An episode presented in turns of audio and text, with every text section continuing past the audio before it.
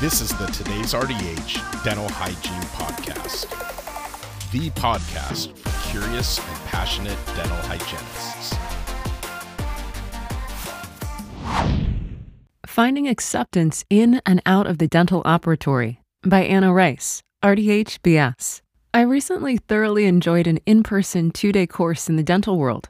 No other word to describe it but marvelous. I called my husband after the first day and I said I hadn't felt this jazzed in a long time. When I went to the course, I was coming back from one of the most difficult events of my adult life and I wasn't in a good headspace. Afterward, I wondered why this event made me so revived. I only knew one person upon arrival, so it couldn't have been hanging out with my own posse that gave me all the warm feelings. Was it the smaller atmosphere? Did I jam on incredible content? When I dug in to uncover the why, it was incredibly basic. I felt accepted. Continuing education took a dramatic turn during COVID and it moved to the virtual platform. There are pluses and minuses. It's less expensive, no travel, and a variety of courses in one place. While it's convenient to sit in your jammies with a cup of joe to learn from experts, it did lose some connection.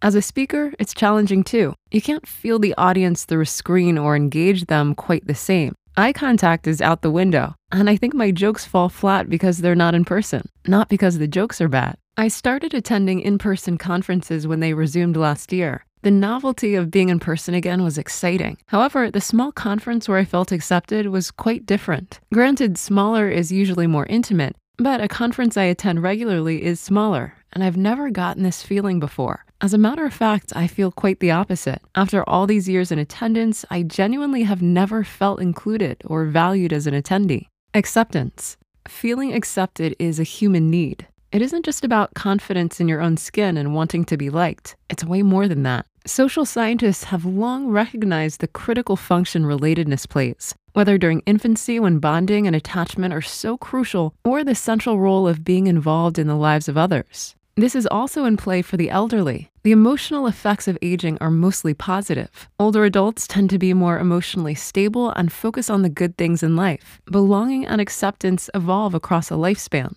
and they're intricately woven with close family and friends. In the older community, they may live alone, become more isolated and lonely, and feel left out, but their needs are still the same. The recruiting tool for sinister cults and gangs plays directly into acceptance. Cults usually refer to a social group defined by its religious, spiritual, or physiological beliefs and shower members with attention and praise, what we now call love bombing. They prey on people who've been neglected, abused, and emotionally vulnerable. In Abraham Maslow's hierarchy of needs, the need for a sense of love and belonging is just above the need for physical safety. Joining a gang, by definition, means being a part of a cohesive group with a shared identity that can fill the need for love and belonging. Candace Swarthout, a licensed professional counselor and dental hygienist, explains acceptance plays such a vital role in our mental health. Being in a community is necessary for wellness, and when we truly feel accepted by the community, we thrive. Acceptance is about belonging, where we're accepted for who we are. We can interact without feeling judged or self conscious about being authentic. Every day, we have a barrage of rejections and feelings of being unaccepted or unheard, some minor, some major. In our work environment, if you have a great idea about workflow, the eye rolls you might receive would make a teenager proud. How about the clinical staff heading out for lunch? And you aren't asked to go. For me personally, I try to tell myself, I just may not be their cup of tea. Our patients. How can this relate to our patients? It's important that we meet and accept our patients where they are. We may make assumptions or disagree with what they say or how they live their lives, but it isn't productive.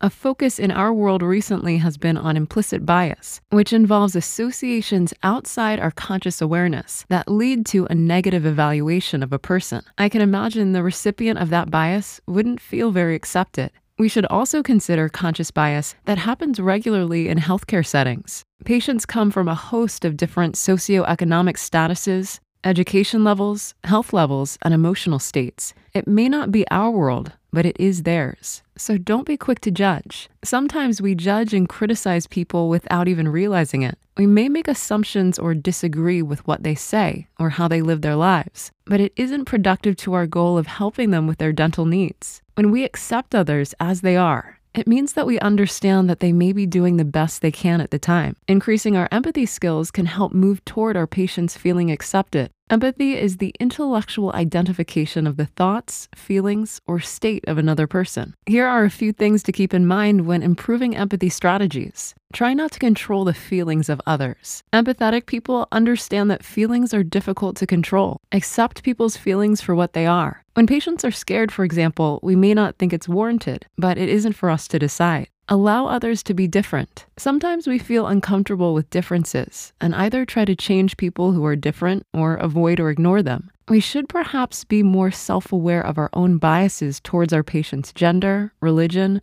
or socioeconomic status. Give thoughtful advice. To show empathy, you must learn to give advice in a way that's in line with other person's unique feelings, characteristics, and personalities. For instance, be an active listener. No interruptions, pay attention to nonverbal cues, keep eye contact, and don't assume. If the patient tells you that they're a single parent working two jobs, lives with an ailing parent, and is completely overwhelmed, it wouldn't be the ideal time to advise a $200 electric toothbrush, oral irrigator, and a probiotic regimen right out of the gate. Try not to compare. The key to accepting people as they are is learning not to compare. Trying to compare one unique person to another is like trying to compare apples to oranges. As they say, comparison is the thief of joy. Swarthout continued, a main player in feeling accepted is the absence of judgment. We tend to recede inside ourselves when we feel judged and tuck away our authenticity. It's protective. Trust arises from vulnerability, and when providers judge patients, they violate that trust or are never able to even establish it. The results can be worse health for the patient, and we're in the business of helping. Patients are often scared to come to us or are embarrassed of their teeth. Trust is the beginning of having a long, successful relationship that should start with less judgment and more acceptance. Start simple, smile. It's contagious. And at that moment, there's a feeling of being connected and accepted, and it'll spread a little happiness. We are in the smile business, after all. Before you leave, check out the today's RDH self study CE courses. All courses are peer reviewed and non sponsored to focus solely on high quality education. You can find out more by visiting dentalce.todaysrdh.com. Thank you for listening to the Today's RDH Dental Hygiene Podcast. Subscribe on Apple Podcasts, Google Podcasts, Spotify, Stitcher, or wherever you listen to your favorite podcasts.